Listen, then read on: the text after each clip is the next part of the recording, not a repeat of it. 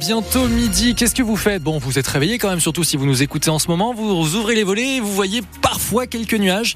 J'ai quand même une bonne nouvelle pour vous. Il ne devrait pas rester longtemps cet après-midi. C'est du soleil qu'on attend en grande partie sur tout le département. Le point complet sur la météo, c'est juste après le journal avec Delphine Martin. Bonjour Delphine. Bonjour. Un match plein d'espoir pour la GIA. Les footballeurs éconnais se déplacent en Haute-Savoie ce soir pour affronter Annecy, 18e et relégable. Ils espèrent empocher une victoire qui leur permettrait de rester un peu à la première place du classement de la Ligue 2. Face à des Hauts-Savoyards qui n'ont gagné qu'une fois en neuf rencontres, les Auxerrois euh, seront forcément en confiance, notamment les offensifs. La GIA affiche la meilleure attaque du championnat avec 48 buts inscrits, mais il y a quand même des attaquants qui n'ont pas encore marqué, comme le dernier arrivé Issa Soumaré, Nicolas Fillon.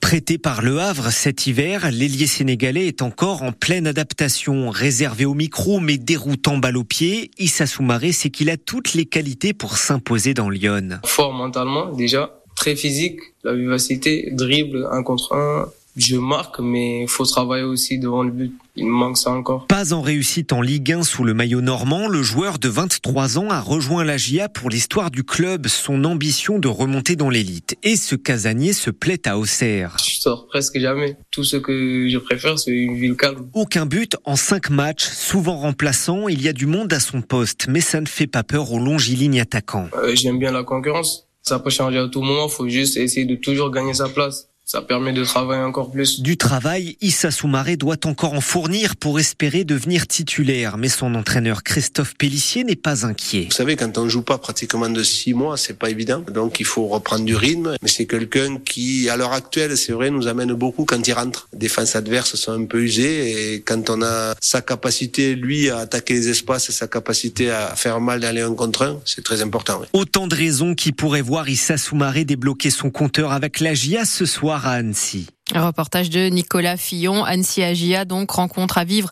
en direct et en intégralité sur France Bleu Auxerre à partir de 18h45.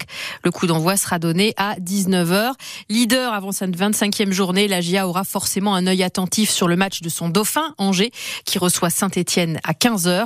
Notez que les défenseurs latéraux droits, Ange Loïc Ngata et Colin Dagba sont forfaits pour un mois en raison de blessures musculaires. Le milieu Elisha Owuzu est quant à lui suspendu après son expulsion contre Angers.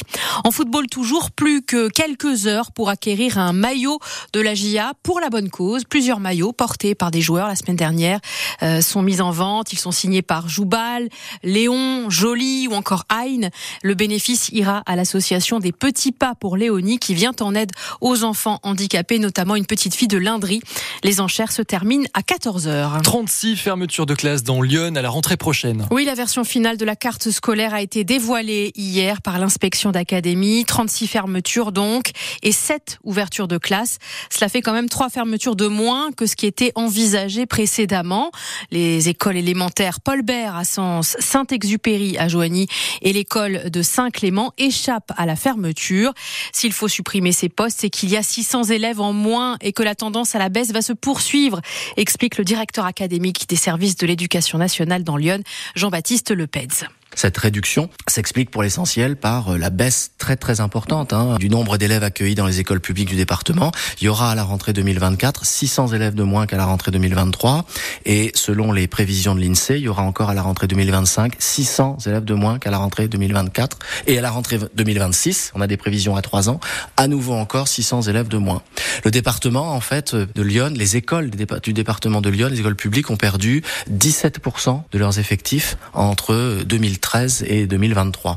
Donc euh, cette baisse de moyens, en fait, s'explique pour l'essentiel par la baisse des effectifs. Mais je redis hein, que cette baisse euh, de la de, des moyens disponibles pour les pour les pour les écoles du département me permet quand même hein, euh, de garantir en moyenne un nombre d'élèves par classe à hauteur de 20 élèves par classe, qui est très très très favorable. Jean-Baptiste Lepetz, le directeur académique des services de l'éducation dans Lyon. Évidemment, ce point de vue n'est pas partagé par les syndicats qui dénoncent cette carte scolaire. Ils estiment que la suppression de 29 postes demandés par le ministère de l'Éducation n'est pas tenable dans notre département.